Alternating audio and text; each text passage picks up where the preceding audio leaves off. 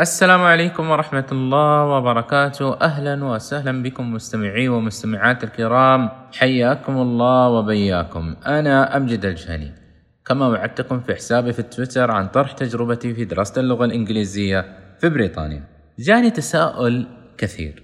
يا أمجد من أي مكتب طلعت؟ عشان هذا التساؤل قلت خليني أطرح تجربة عشان الناس يعرفون أنه كل شخص يبغى يطلع للدراسة هو يقدر ينسق مع المعهد ويخلص جميع إجراءات الدراسة لوحده من دون الرجوع للمكتب. وضعت مراحل لجميع الإجراءات اللي عملتها من البحث للمدينة اللي درست فيها حتى وصولي للمدينة. أول هذه المراحل هي البحث عن المدينة اللي أنا درست فيها أو اللي أنت راح تدرس فيها. البحث عن طريق جوجل هذا المتصفح اللي يوفر كل المعلومات حول المدن. ابحث شوف المدن. إذا اخترت المدينة المناسبة لك تبدأ الآن مرحلة ثانية. هي البحث عن معاهد اللغة الإنجليزية هذه المدينة. برضو عن طريق جوجل. وأيضا في موقع متخصص للبحث عن المعاهد بإذن الله راح أحط الرابط تحت التغريدة في التويتر. المهم إذا بحثت عن المعاهد وطلعت لك جميع المعاهد في هذه المدينة سجل كل معهد لوحده عشان تبحث عنه لأنه حيطلع لك جميع التقييم والمعلومات للمعهد وطريقة التواصل معهم. أيضا أغلب المعاهد موجودة في مواقعهم كافة المعلومات من أسعار ومستويات وإيش هم يقدمون. تبدأ الآن مرحلة التواصل مع المعهد. طريقة التواصل معهم عبر الإيميل. حيرسلون لك قائمة الأسعار موضح فيه جميع التفاصيل. في الغالب يسألونك تبغى سكن مع عائلة أو لوحدك. وهذا الشيء أنت اللي راح تقرر فيه. إذا وضح معك كل شيء معاهم وتمام وعجبك هذا المعهد وتبغى تأكد فغالب المعاهد يقول لك حول مبلغ عشان نرسل لك خطاب القبول ونأكد لك القبول.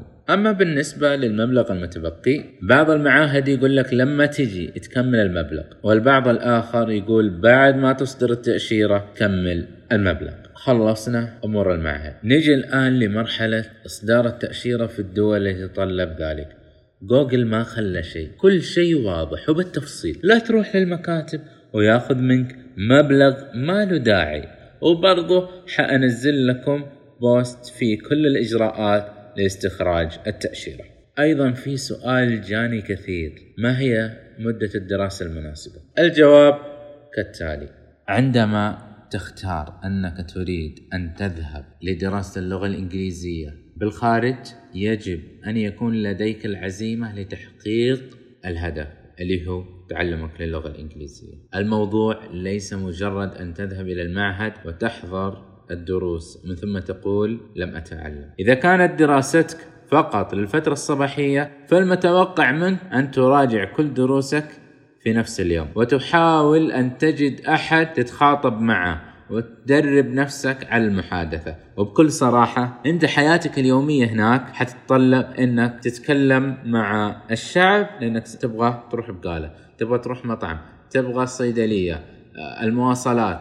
كل هذول حيتكلمون معك باللغة الإنجليزية. أيضا برضو جهدك أنت. أنا ماني رايح مسافر برا عشان أتعلم اللغة الإنجليزية وخلاص أخلي كل الجهد على المعهد. لا قيل أن المعهد فقط يعطيك من 30 إلى 50% من المعلومات أو من التعلم.